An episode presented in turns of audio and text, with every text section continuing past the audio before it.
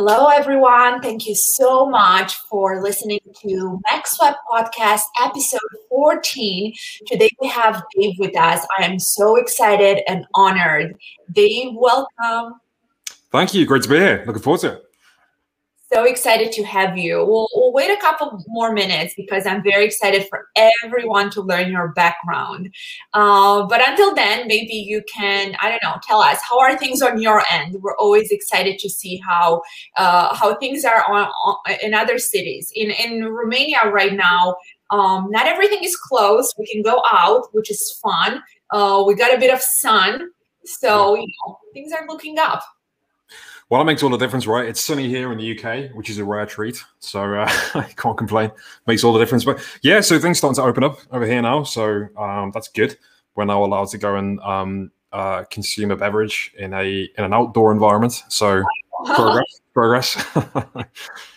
We're all quite excited about that. Well, uh, thank you, everyone. I see we have a few friends that are early, which I love. Um, we appreciate that, you guys. Um, so we'll go through all the questions uh, at the end. So keep them coming. I promise we'll keep really good tabs on all the questions. I'm so so excited. I um, I know I always say this, but I uh, all of us here at MaxWeb we put a lot of effort into the speakers we choose because we want to make sure anyone that joins is going to bring value for all of you guys. So I'm so excited to have Dave here with us today. And uh, Dave, before we go into your slides, I would love if you just share a few minutes about yourself and I don't know, anything you want to share with us. Tell us who Dave Rothrow is. Yeah, for sure. So, my story in brief I'm the founder of Grip Advertising. So, we are a creative uh, response advertising agency. We make uh, PPC ads for Facebook, YouTube, um, and also Google, and of course, Instagram, all the other platforms that come underneath that. Um, and our difference really is our tagline is ads that don't suck. Um, and we we try to live by that, you know. So we we really you know follow the, the creative uh, first, a creative first uh, methodology. Because what I've seen over the last five six years, spending millions of dollars on media across um, the Facebook and Google platforms, is that really it comes down to your message at the end of the day. You know, you can you can do all the media buying, the hacking, the optimizing. Any media buyer or agency owner worth the salt will tell you this. You can do all the hacking and optimizing in the back end for maybe a two to three percent improvement on performance, then suddenly you get the right creative in place, and you can see a ten to twenty times improvement. So really, that's kind of one of the the core values and ethos that we we live by at Grip. We make entertaining ads, ads that don't feel like ads, that bring you closer to your audience and help you to to convert more people into customers. Um, I'm so excited about this specific episode, Dave, because uh, MaxWeb has a lot of partners that do Facebook, a lot. So a lot of our affiliates, and I know, you know, doing the affiliate work or working directly for, for a company, it's obviously not the same. However, the content and the ideas that you put behind really good content is usually the same, right? So it's I'm just really excited for us to give back, and I, I'm excited to see what you have prepared for us. Hundred percent. Yeah, I'm really excited to talk about the you know how this can be applied for affiliate marketing, really, because you know at the end of the day, ads are a blank canvas, and there's so many different applications. And if you are an affiliate and you're kind of going into competition with with other affiliates for to, to send the most cost effective traffic, then really this is such a great bow to have in your arsenal. It's you know you basically you've got the exact same blank canvas as tens of millions of other people. It's what you do with it creatively that makes such a huge difference. So excited to share some of those gems with uh, with you guys. Beautiful. So, if it's okay with you, do you want to uh, jump into the beautiful slides that you have prepared for us?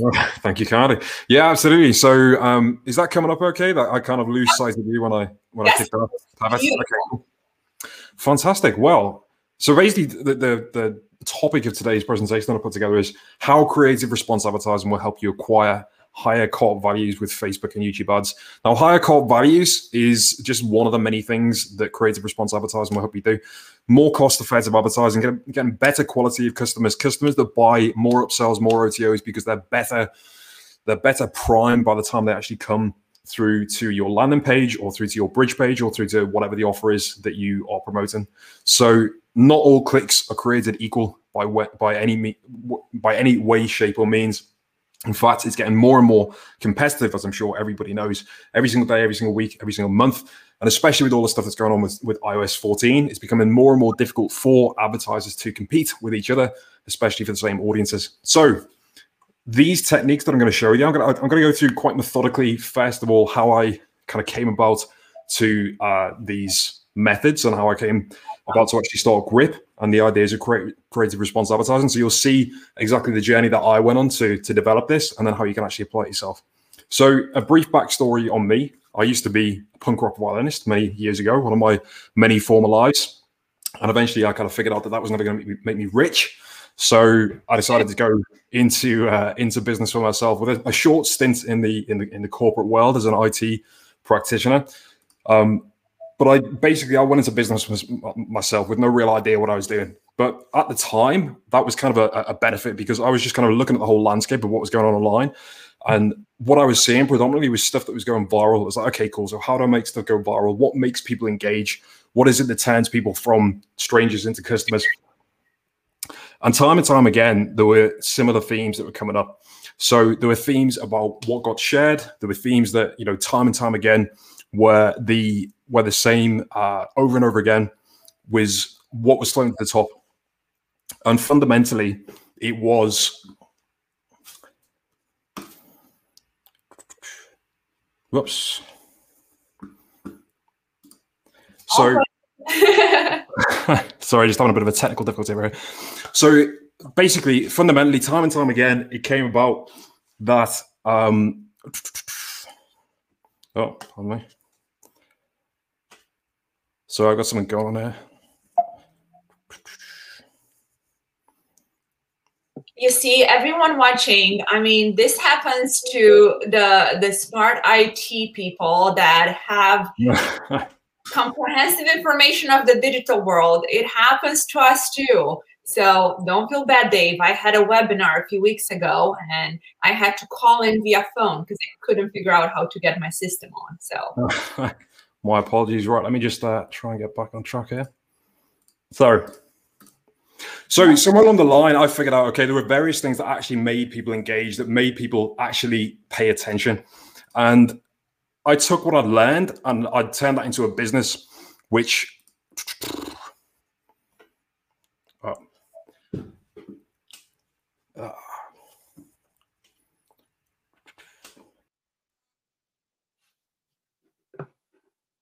All right, let's wait a few minutes. I know Dave is to be back, so don't be worried. Uh, until then, what I can do, like uh, a cool thing for you, um, what are offers that are doing really well on Facebook, right? because we have uh, a lot of them that uh, you know we promote internally. And the question usually goes uh, well facebook has like really crazy rules. Um, it's you know it's super hard to get anything approved on facebook. Um, how do you guys do it? And i know it's you know it's it's not hard but uh, for our really good partners we have a bunch of ads that are live for supplement offers too right? So uh, just to give you top five of offers that you could be running on Facebook right now. Uh, you should be looking at Visit Biosuit, Probiolite, uh, BioFit, Flat Belly Tonic. So those are offers that, you know, for sure are working really well because when we check the, the numbers and the dashboard this morning, we noticed that a lot of the top partners have a lot of sales going through Facebook, right? So when we recommend offers that do well on Facebook, it's usually that, um, you know, we go in a really specific way about it. And we try to make sure we we see what's working for other partners. So with offers like that it's it's going to be great. Um, Hi, everyone, and thank you for being patient. Um, they've had uh, some issues with uh, same link.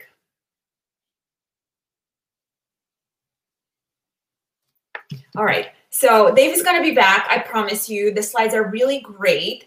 Um, he he has a, a few technical issues with his computer, but I promise you, if you're patient just for a few minutes until he's done, it's gonna it's gonna be a really great episode. So until then, you know, since you are so amazing to be here live with us, I will just tell you about new offers, what's working well on what sources. I will take some of your questions because, you know, I know you guys are always excited to figure out what's hot. So let's start. Um, Jimanta asks, can Sri Lanka use Facebook? Absolutely. Uh, our affiliates are from all over the world.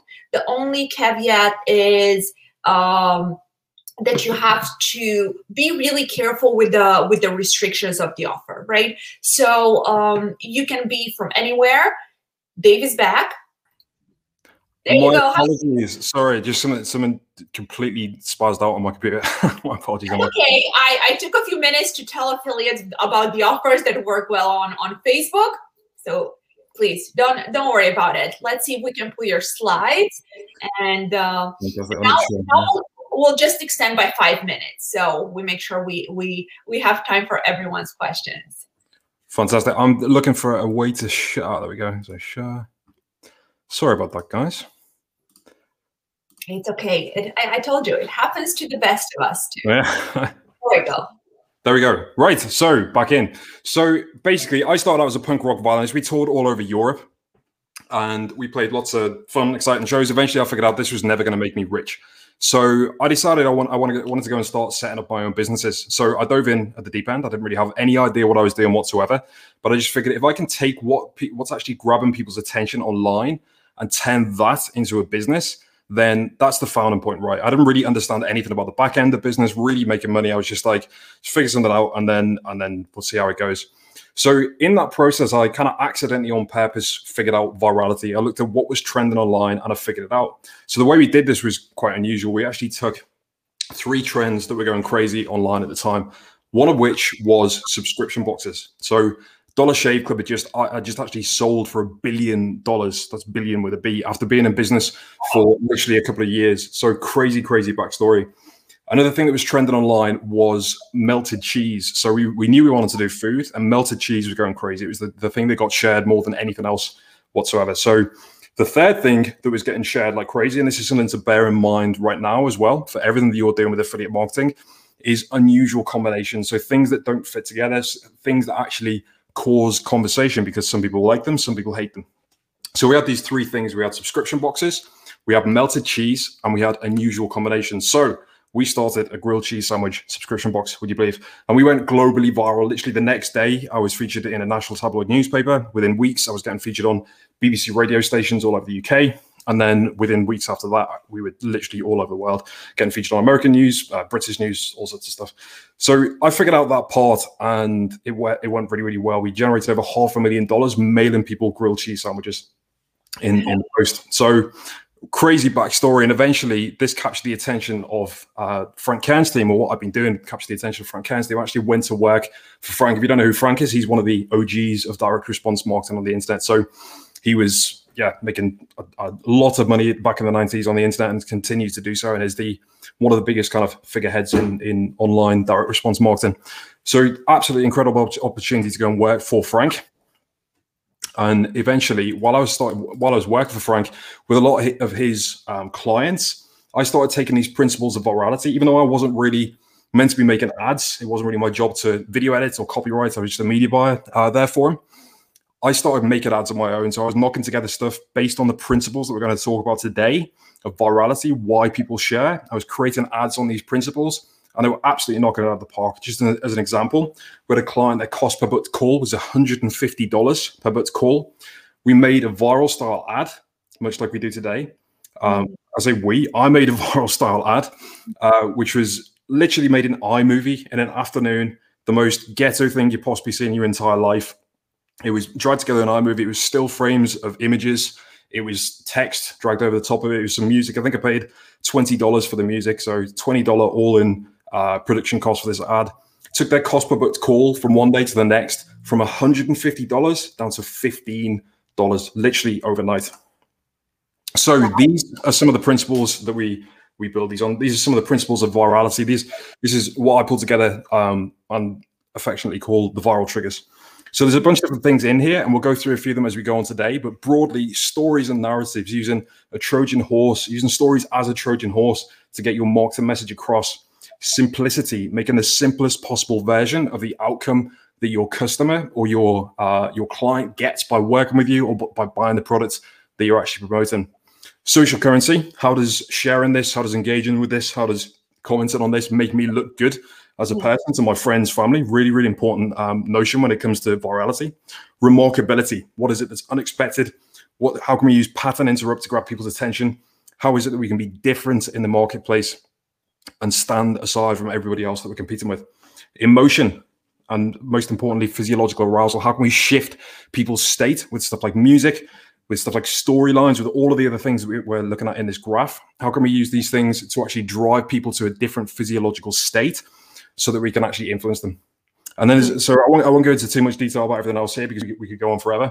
But just to move on, essentially, when I started combining these two things together, the principles, the core principles of direct response marketing, these proven time tested principles of why people in uh, of, of, why people actually purchase and the frameworks and structures in the back end to actually turn people into customers with creativity and the viral triggers then what you get with that combination is creative response advertising and that's exactly what we're going to be talking about today so it's a combination of those fundamental proven formulas and structures of direct response marketing with the viral triggers and the principles of creativity to make ads that don't feel like ads it's all making sense so far, Anna?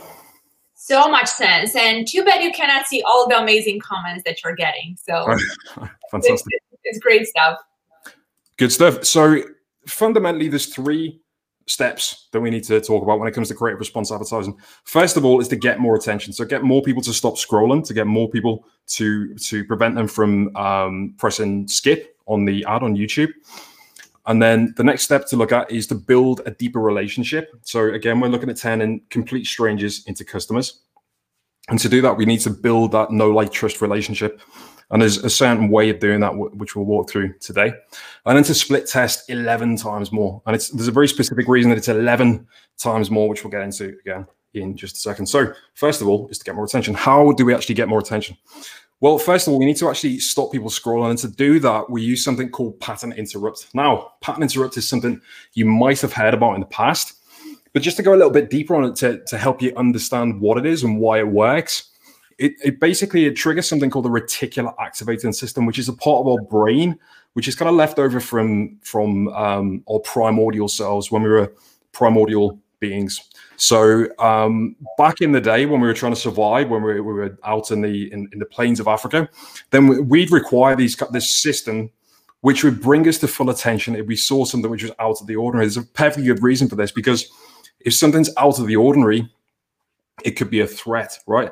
So we've naturally evolved if we see something that's out of the ordinary to bring our brains to full attention. I'm sure you've experienced this when you're scrolling through your Facebook feed or you sat there for hours and hours on end and you look down and you realize you're about three and a half miles into your feed. You don't even remember actually opening the app.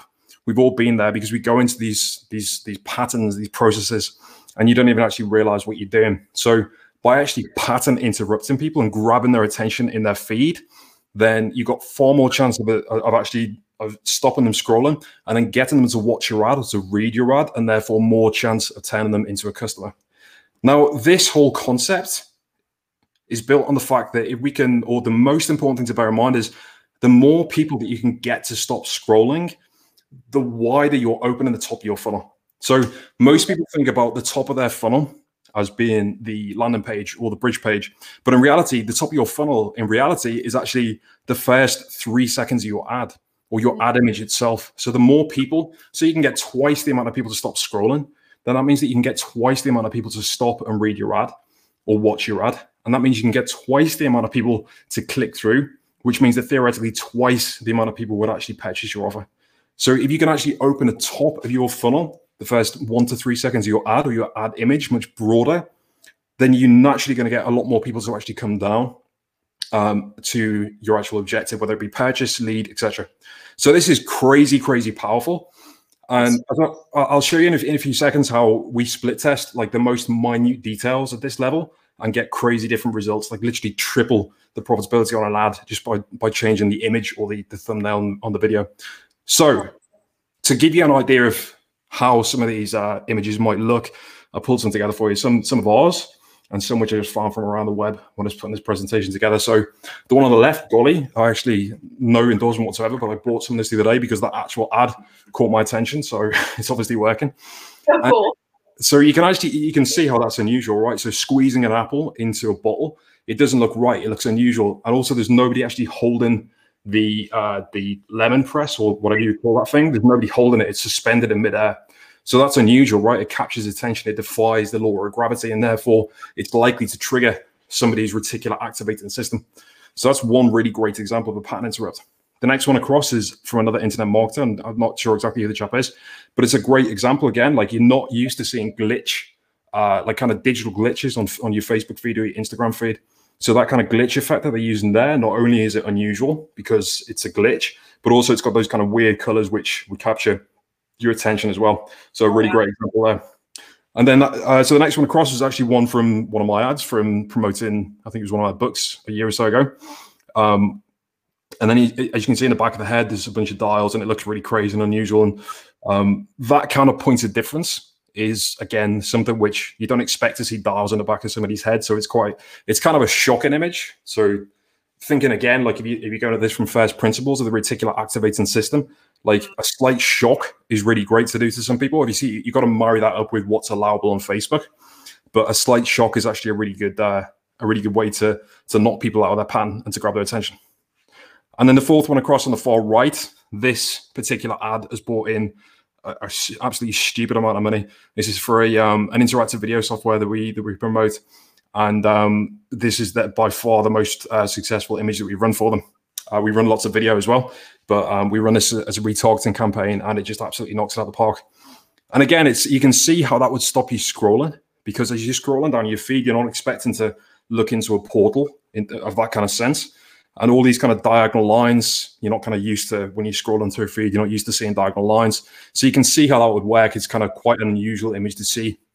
And it's, and it's literally like the, the exact same copy, the exact same headlines, the exact same landing page on other ads that don't perform even a fifth as well as this particular ad. So you can see how powerful this starts to become. So that's pattern interrupt, and I could go into this for literally hours and hours and hours, but I don't. I know we don't have that long, so I'm just going to move on to the next one, which is. Sorry, was Anna? No, it's. I love them. I, I, I, the examples are beautiful, and you know, just think about yourself. I'm the same. Uh, you know, when you scroll through social media, we all do it. Uh, you don't really realize that the what usually makes you stop is that pattern interrupt, right? Uh, as as marketers, we really need to be super aware of it. So I love it. Absolutely, hundred percent. So the next thing to move on in, move on to is actually building a deeper relationship. Now, again, most people are looking at building the relationship once people are on the page, once people actually get through to their VSL or to whatever um, landing page you're sending them to. But what we found is actually building a, a, deeper relationship in the ad itself is really, really advantageous, especially when it comes to scaling, especially when you've exhausted the kind of low hanging fruit and you're looking to actually get more people to access a bigger marketplace. One thing that most people come into into um, come up against at some point in their advertising journey is that they can't scale past a certain point.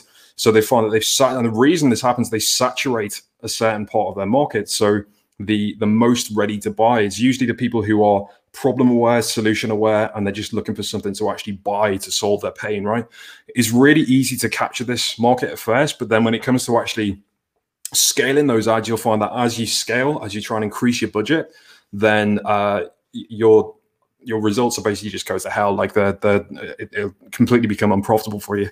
So the reason that happens is because you've you've exhausted, you've saturated that small marketplace of people who are ready to buy. Now, once you start to take into into mind these principles about building a deeper relationship, then it becomes easy to start to tap into broader and broader marketplaces and to build that know like trust relationship. So Step one is to understand your customers better than they understand themselves. One thing that we have all of our clients do, especially when they're launching a new offer, is to go and speak to their customers. So go and speak to people that they've already converted, go and speak to people that didn't quite go over the line, go and speak to their perfect clients and customers and find out exactly how they describe their own problem that they that the the product that you sell solves. Because there's an old adage that, you know, the person who can describe somebody's problem to them as accurately as they describe it themselves, then that person is naturally going to, I'm completely butcher the adage, but, but that, that, people, that person is naturally going to assume that you have a solution. If you can describe it back to them better than they describe it themselves, or as well as they can describe it themselves in their own language, then they're going to naturally assume that if you understand the problem at this level, then you've got to have a solution. So understanding your customer better than they understand themselves. And this is something which is, you know, you don't need to bore your noggin trying to figure out how, how exactly this works. Just picking up the phone to people who got to a really high point of intent, especially if you're running a webinar and you're collecting people's phone numbers so that you can follow up with them on SMS, then you've got this whole database of people who've shown enough intent to actually get to your webinar. It might just be that there's one tiny thing that they don't know or one tiny question that is that's unanswered. That when you get on the phone and then build that back into your sales process, back into your ads, then suddenly it's just going to make everything way more profitable. So invest in that time and getting to know your customers better than they know themselves is a really, really fantastic investment. Like it, it will pay off exponentially over time. Step two of building relationships, building deeper relationships is um, is this is a spoonful of stories helps the messaging go down. So um, funda- fundamentally, stories are like this this incredible Trojan horse that we have to to get across our marketing argument, rather than just hey, here's my thing, here's why you should buy it, and here's how you buy it. Just the kind of the straight ahead kind of what a, a, tremendous amount of people run their ads like this, right? right. So r- r- rather than that, just the straight ahead coercive marketing, when you start advertising with stories, then suddenly again it helps you break into a much broader marketplace, a much bigger pool of people who you can build a relationship with. So to give you, let me think of an example of this. I didn't really put any together. Um, the pep, in fact, okay, let's just go back to um, the example I mentioned before of the person whose cost per booked call was $150 and we took it down to 15. So that was done using a very simple, what we call a chunkable format, which is a, a really consumable style of video. And it basically dramatized uh, uh, uh, um, the, the story of one of the client's customers. So where they were before, what happened to them, how that affected them emotionally. And it was the, the classic Epiphany Bridge hero's journey uh, story of, you know, the problem that they were having how they came into contact with the company, how the company helped them to resolve the problem, and then where they are today, and then finally, um, you know, how they how, they would um, tell all their friends to, to solve the problem by by uh, using this company at the same time.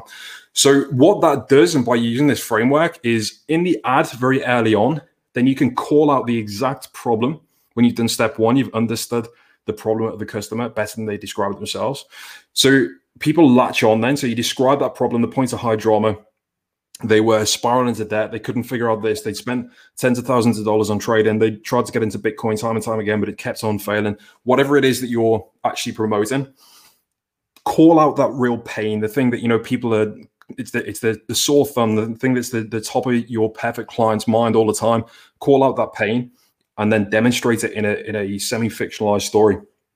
So what people will do is if they've got that pain, if they share that pain, then they'll latch on board and they'll see themselves in the character's shoes and then you take them on a journey of that character resolving the problem.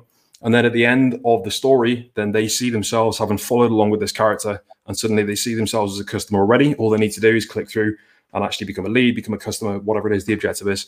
So that's just one example of how you can use stories. But but really just to again go a level deeper into the psychology of why stories work at a kind of primordial level or a deep hu- human psychological level. Right. If you think about it, ever since we were children, ever since we were little kids, the way we learn to learn is through stories. We're told stories by our teachers, by our parents, by our grandparents, by everybody around us because stories are a really effective way to take on information. It's how we take on information, we retain it a lot better. We basically growing up to understand the world around us through stories. And therefore, by taking your product and explaining it and the benefits to somebody in a story, then they're going to take it on a lot more effectively. They've grown up to take on uh, information and stories. And by demonstrating your product, then it's the most effective way of getting it across. You still with me on? Is it all making sense? Absolutely. So much sense. Thank you. Excellent, excellent. So, uh, step three then is this is really weird because I can't see you incidentally. So, it's a really odd situation to me. Yeah, so, yeah, at the end, you'll see everything because the comments are still going to be on Facebook. So, you're going to see how many awesome comments you got. It's really good stuff. Fantastic, fantastic. Cool. So then step three is omnipresent retargeting. So um, when we build out creative response campaigns, then we always we, we typically start on one platform unless the client's already advertising on on um, on multiple. We'll start on one platform and there's a few different criteria that defines what that is. Um, YouTube is typically better for higher ticket stuff, for lead generation, that kind of thing. Um, slightly higher ad costs, but a, a, much better quality of customer, especially for high ticket, like 5, 10, 100K products. Whereas Facebook, um, the algorithm is much much better built for the kind of impulse purchases for lower ticket stuff and for a certain type of customer for various products. There's a there's a a, a bit of kind of um, uh, a bit of mythology that goes into to choosing exactly which platform to start. But when you scale to a certain point, it's always a good idea to uh, to expand into into multiple platforms. And the reason for that is that you can become essentially a celebrity in the in the eyes and the minds of your perfect customers. Once they show a decent level of engagement, once they click through, once they initiate checkout, once they show that they're actually interested in your products, then you can become everywhere. And you can build a campaign which is not just the same, but a creative over and over again. Not just those kind of awful situations where you go and look at something on Google Shopping and then you get uh, retargeted for it across every single platform, even though you've already bought it or even though it's something you clicked on accidentally. That's the, the complete opposite of what we're looking to do. We're looking to build a campaign across multiple platforms which engages people which is perfect for the, the, the actual content of the ads are perfect for that platform as well so it feels natural it doesn't feel kind of clunky and we're looking to become omnipresent in their mind so for example uh, you know, when somebody actually views your product for the first time, they might see one of your flagship ads, what we refer to as a flagship ad, which is a, a you know often a very story-based ad, which does heavy lifting of you know the the, the Trojan horse style um, storytelling that we spoke about just a second ago. Once somebody watches a certain amount of that story, then we might next want to show them a testimonial of a, a customer um, or a client that's had a great experience with the products or with the service and then after that, we might want to show them the product from a slightly different angle and start to demonstrate the side benefits, which they might not have considered in the first couple of ads. So you can see how then, rather than just kind of showing somebody the same ad and kind of th- ramming it down their throat until they buy, we're actually building a really enjoyable uh, relationship building campaign for them. Right. So this is how that might look. So we got the flagship ad, mm-hmm. which is typically a story based, and we actually a lot of the time we'll, we'll do a we'll do two different types of ads. So we'll do a flagship ad, uh, which is story based. So it's more right brain. It appeals more to people's creativity, kind of creative side of the brain. So it'll be a story, a dramatized story of a customer or your backstory if you're the attractive character of the brand. And then we'll do a secondary ad as well, which is more of a logic based ad. So um, so we'll go after people's left brain. So, you know, some people buy logically, some people buy emotionally. Some people, once they've made, you know, a creative, sorry, a, a, an emotional buying decision, they just need knocking over the edge with with justifying it with the logic. So we do a secondary type of ad, which is much more left brain and speaks to the the features and benefits and the you know the the practical here. This is why it's a logical decision to buy this product or to become a client of this company etc so we we basically get both sides both both hemis- hemispheres of the brain. And then after that as mentioned just a second ago we'll, we'll do a testimonial or a testimonial mashup. So really great way of doing this is again is interviewing your customers and clients like getting them on a uh, the way we do this actually i'm um, with new clients when we bring them on board is we give them a script, and that script has questions which naturally evoke a hero's journey story from each of those clients. So where they were before, what the problem was, how it was affecting them in their life, uh, how they came across the company, what they were thinking. Most importantly, this is one that people miss out, but it's really, really powerful. What they were thinking and what was preventing them from actually coming on board with the offer or product.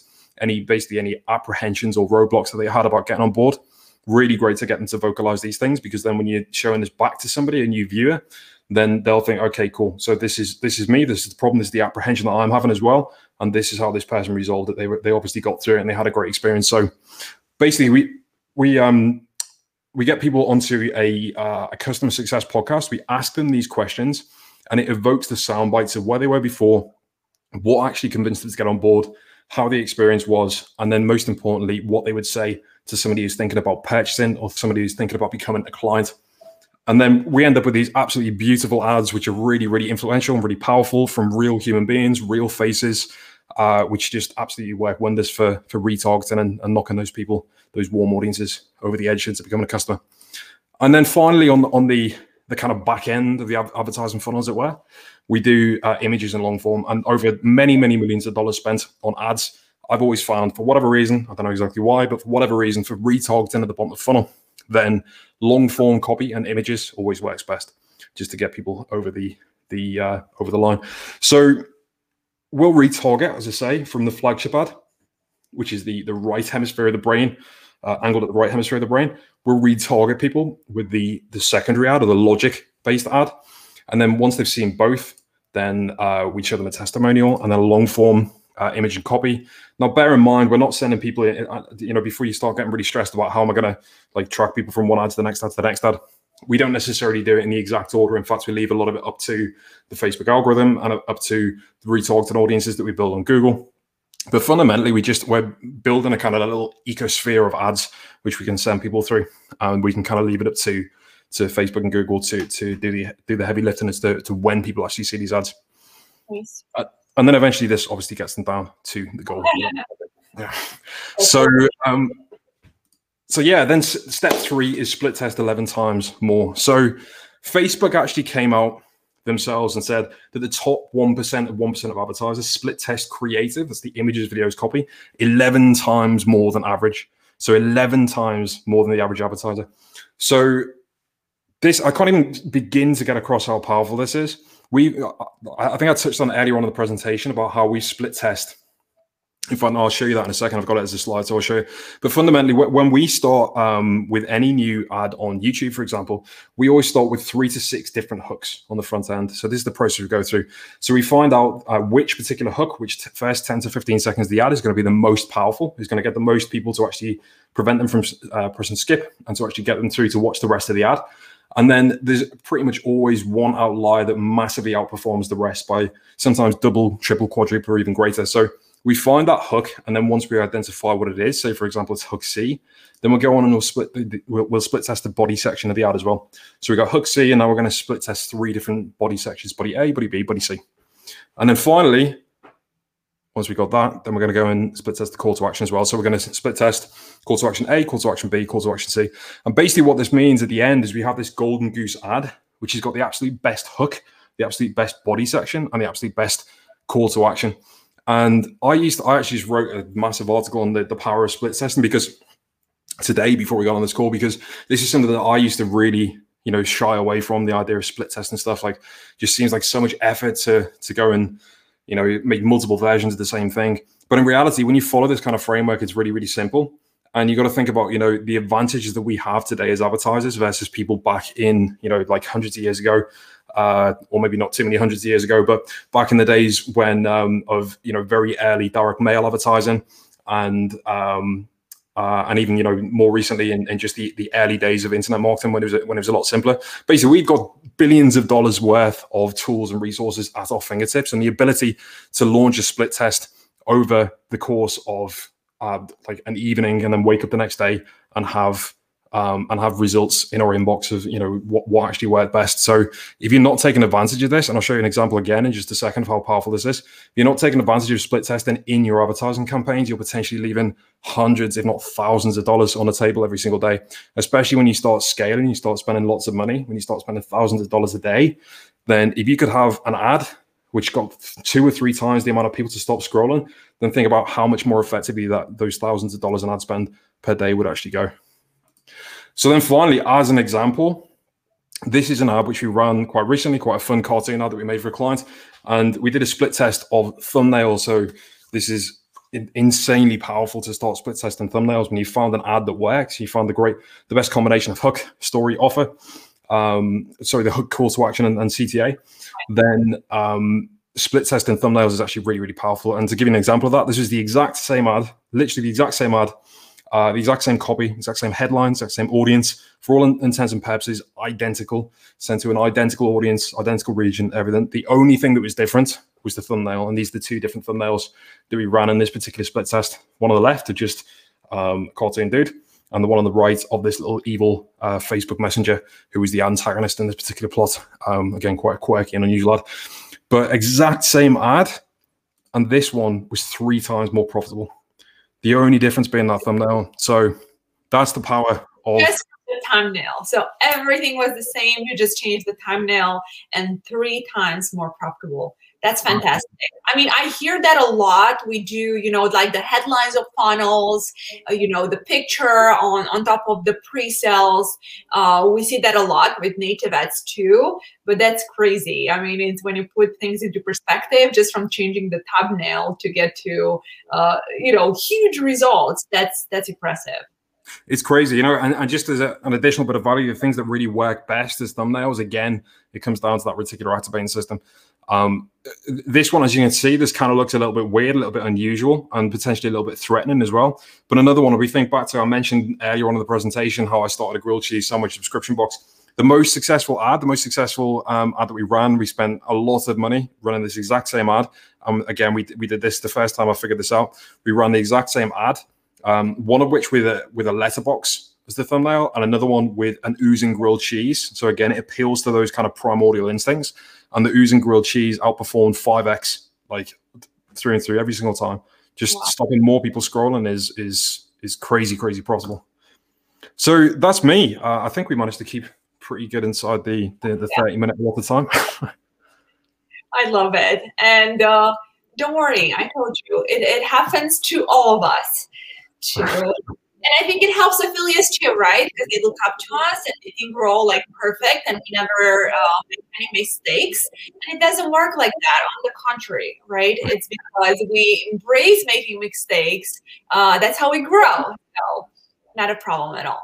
But I will, if you don't mind, I have a few questions from partners and affiliates. So what we did uh, this week, we asked them to send their questions over. So um, uh, I'll let you guys in the audience uh, ask questions too. Can you see the whole screen now, Dave?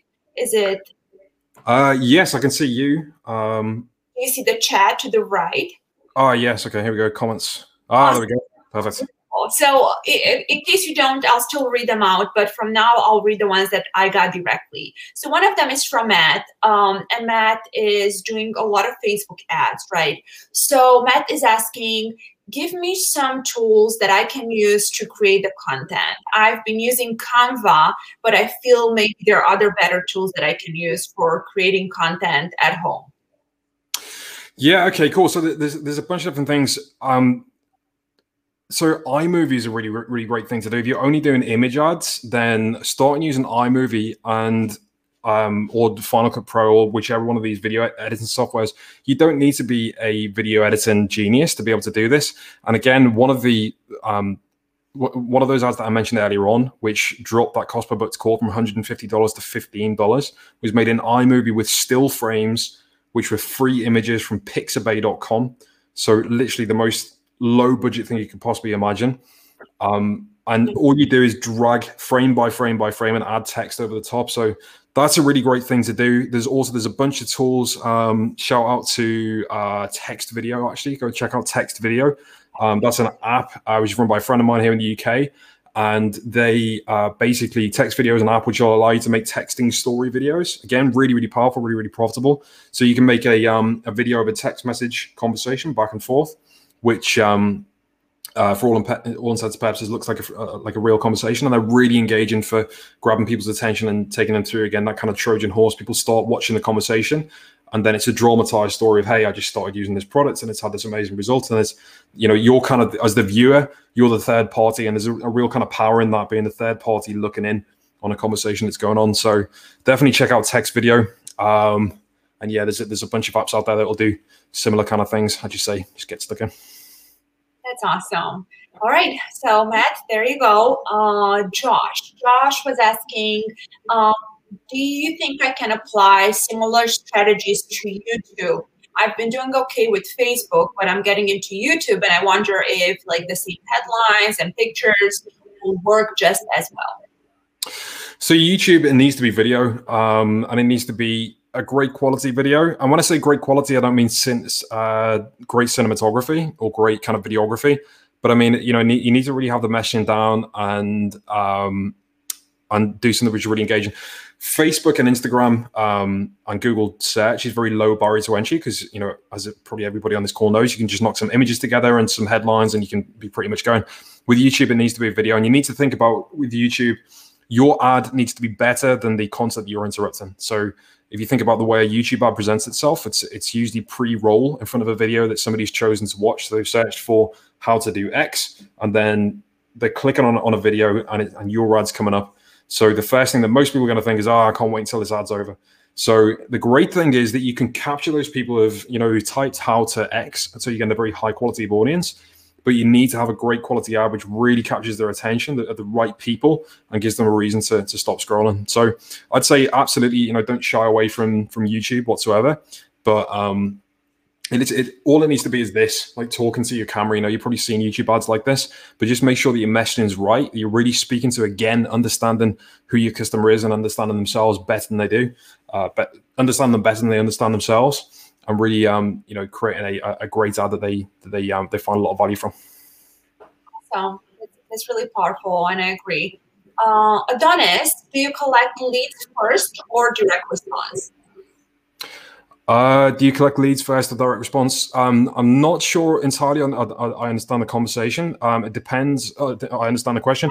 I think um, this means you know how um, when you go to any new website, let's say Goli, because you had it as an example, and, and you purchase their you know their their supplement. So um, when you go to their website, they either have like an opt-in where you can opt in to be you know to receive their newsletters. Right. Um, so how you get customers, or you send them emails via direct response and then get their you know contact information that way. So is, there like a way for you or the way you advise your uh, you know the the product owners you work with to track their leads or get more customer information and so forth?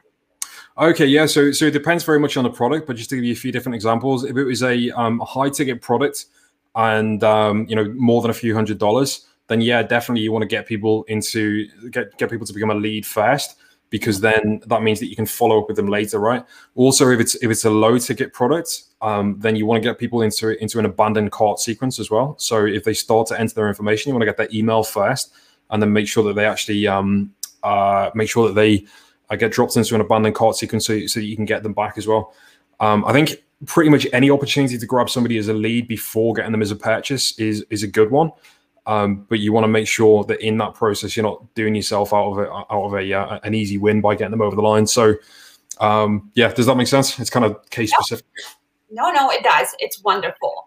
Um, and this one, actually, I was speaking with one of my my friends, with John last night, and um, we had the same question, right? So uh, you have two types of media buyers on Facebook you have the media buyers that love to do everything manually and then you have the media buyers that really rely on on the algorithms that facebook provides so what do you think from your experience is it worth it to do everything manually or you rather save that time and let facebook with their algorithms to do the job for you when it's possible tell me what you think i'm super curious yeah, so uh, this actually varies from account to account. If we're talking about Facebook's own algorithm, then it's often better to let it do the heavy lifting. However, however, there is there's you really want to make sure that you guide its arm in the first place. So this has changed so much over the over the last few years. So this is how it is right now today.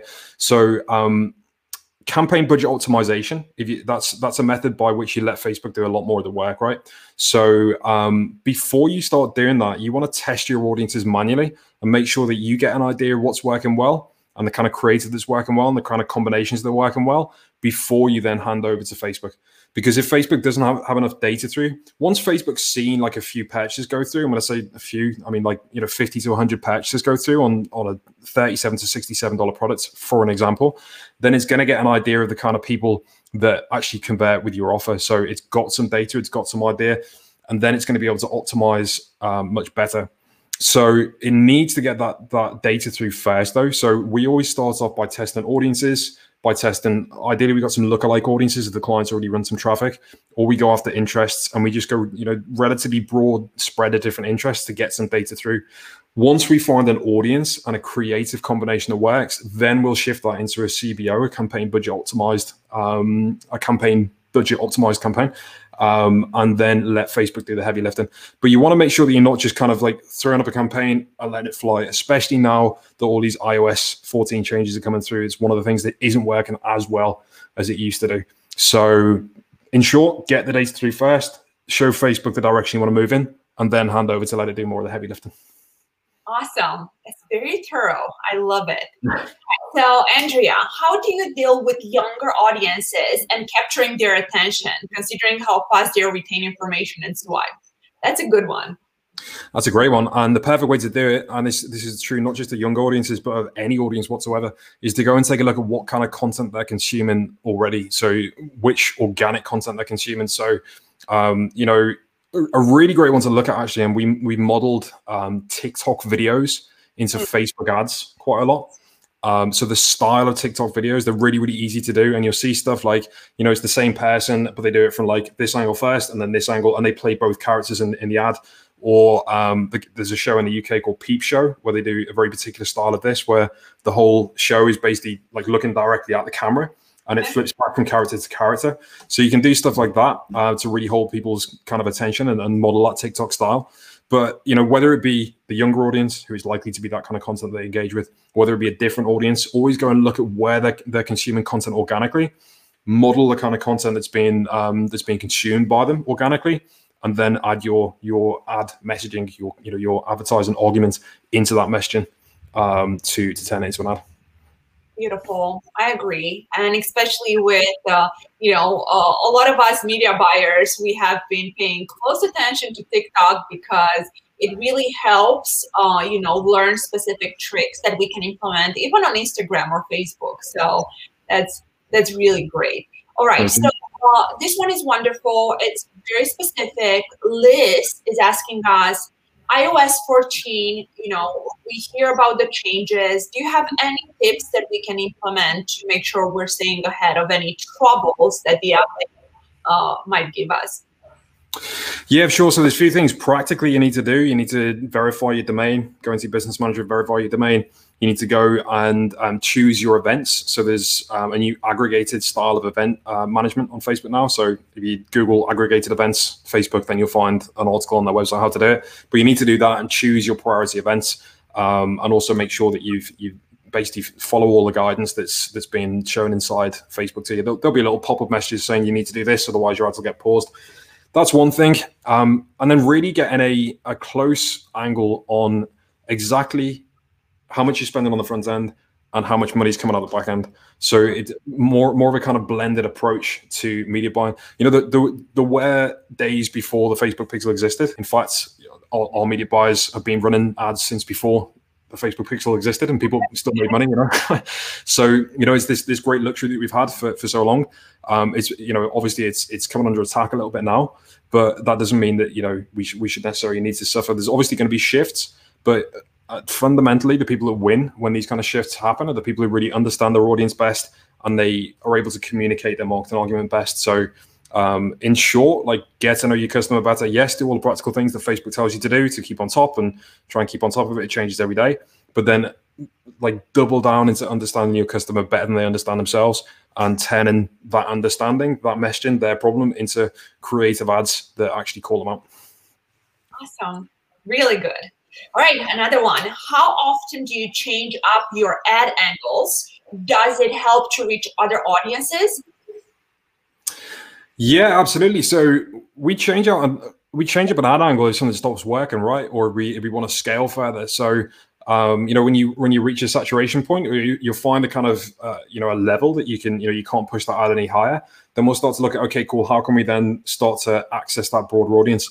And then the ad angle, the, the marketing argument would change to uh, to compensate for people who are less uh, solution aware. So, for example, we start with the solution aware people who are ready to buy, and then we go into problem aware people. So we start talking a lot more about the problem. So the solution aware people, the low hanging fruit, we're talking about the solution. This is the product that we got. This is how it, you know, the problem manifests in, in your uh, in your in your life, and this is how this product solves it then the, the problem aware people, people who know they've got a problem but don't know there's a pro- that, that there's a product to resolve it, there's a different type of messaging where we talk a lot more about the problem, right? So we agitate the problem a lot more. So that's how the messaging changes. Um, when we'd actually switch it up is when we want to scale further or when something stops working when we reach a saturation point. Beautiful. um, another really good question. Uh, this one is from Sinik. Um, he's asking, what do you think about quizzes when it comes to Facebook and grabbing the attention? Um, and I think he's asking because for us on the affiliate marketing side, quizzes are super helpful. Um, but I know there are other ways to capture the attention, like videos and whatnot. So, what do you think? Do quizzes ever work for you? Or um, what do you suggest? What's really best for capturing the attention? We're looking at quizzes, videos, just five images, uh, just specifically. Yeah, so qu- quiz, I guess, after the click. So, you know, in the ad itself, then it's going to be positioned in that quiz. Um, regards to capture and attention, then it's always going to come down to um, speaking more accurately to the problem that the prospect has. So really clearly being able to identify and communicate that. So um, regards to the actual format of ads that we'd use, then um, because the, the, click really is after the, the, the quiz is after the click really, right? So regards to the actual format of other we might use or the sales process, then um, so, so many different things work. You can use um, if you want to scale out, you can start using carousel ads for some variety. Um, if you want to capture people's attention, turn them into a lead, you need to offer them some kind of real value, right? So you've got those two different ways of going: either give them a quiz or give them upfront value immediately. Um, does that answer the question? Does that help at all? Yes, it does. Yes, it does.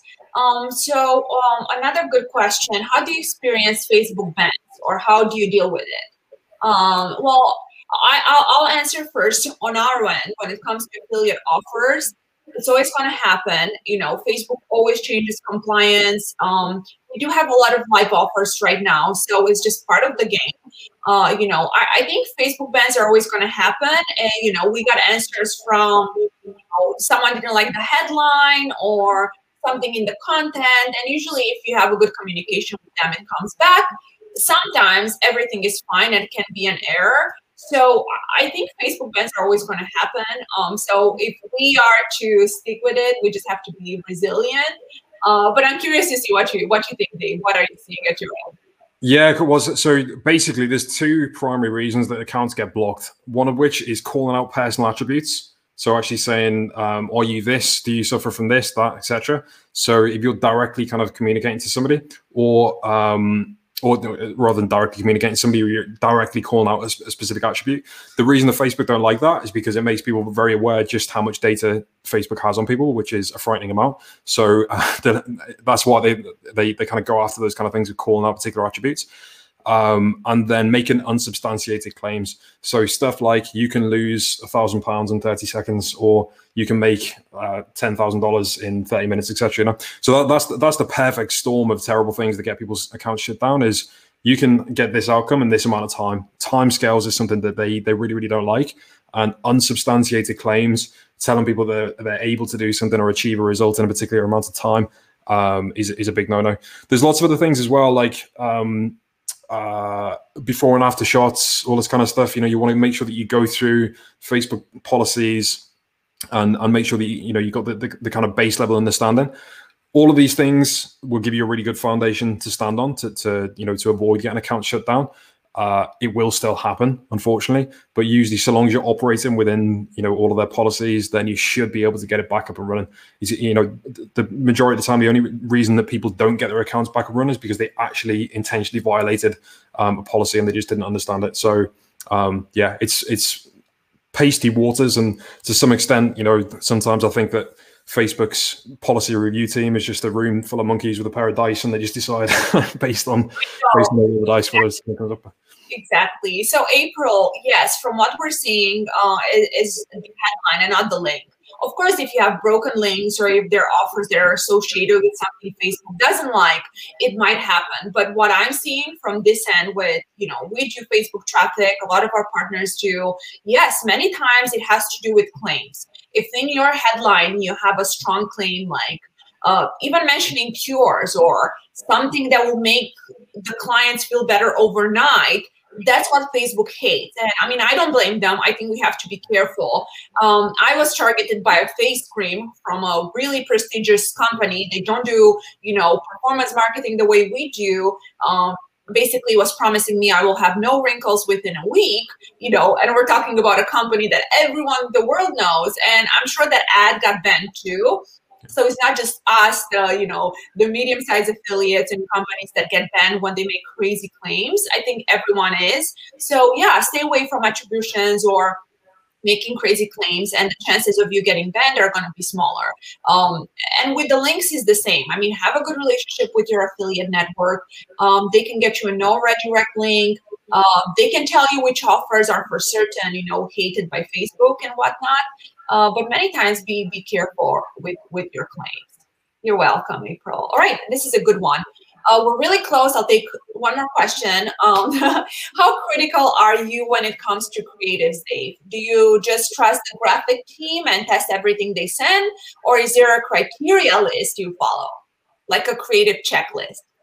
Yeah, so there's a set of principles that we work on, which are, a lot of which we spoke about today in the presentation. So about pattern interrupts, about like unusual combinations, etc. So every product's different, and there's always you know a unique opportunity to make something that stands out. So we always have a meeting and we sit down and we because you know we, we work with lots of different types of clients. So we sit down and we go, okay, cool. Everybody knows the principles of pattern interrupts, of grabbing attention, um, then you know what can we do that's creative? And then we've got we've got a bunch of different graphic partners that we work with that are able to create amazing things.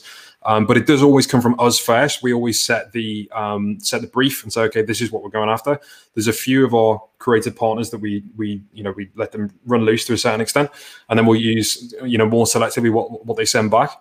Um, but then that's from the image perspective. And then when it comes to the uh, the videos then we're, we're, actually using copywriters to write the scripts and they follow the frameworks that we've got. So we've got the framework for YouTube, which follows the three to six hooks, two to three body sections, and then two to three call to actions. And we've also got a, um, a whole creative framework for Facebook, which involves the two flagship ads, one of which is logic based, one of which is story based. Um, and then the the chunkable ads, which are the BuzzFeed BuzzFeed style ones, and then the images and long form copy and, and retargeting copy. So so we've got frameworks I guess to, to summarize this, we've got frameworks that we use, but then we rely on our copywriters and you know people who are really really smart, be doing direct response copywriting for a long time to overlay their their genius. Beautiful. That's so so helpful. All right, so this one is from me, Dave. Uh, saving the best for last. Okay. uh, I love all the questions and I appreciate you guys. Um, let's pretend someone is, you know, just tuning in right now. I want you to tell me what's like the number one thing you want people to take away from today. Um, just a, a piece of really good advice that can help anyone be better when creating ads and whatnot. 100%. Yeah. So without a doubt, it's be different. Be different, be creative. Again, like Hawk and Batter, our tagline is ads that don't suck. Like we we try to be different and creative in every single thing that we do because it's getting more and more com- competitive, and all of your competitors have the exact same tool set when it comes to ads and ad platforms. So really, your your last bastion of competitive advantage is always going to be your own creativity, your own. Um, if it's your brand, if it's your personal brand, or you, if you're being the, the the the speaking personality of it, then it's going to be your personality as well. So if that's the case, be yourself um, really let yourself and your ideas and your creativity run thick through your advertising, and you'll naturally start to magnetize those kind of people that you can serve best or that the product you're promoting can serve best. Amazing. I love it. Well, thank you so much for being here with us today. I really appreciate you. My pleasure. It's been great. Been good fun. Thank you. And thank you everyone for listening in Maxwell Video Podcast. You can listen to us on Spotify and Google, but if you want to see the replay and uh, you know the beautiful slides. You can check them out on Facebook. We love you. We appreciate you. Thank you for being here with us today, everyone. And uh, Dave, thank you again. Thank you. Cheers, guys.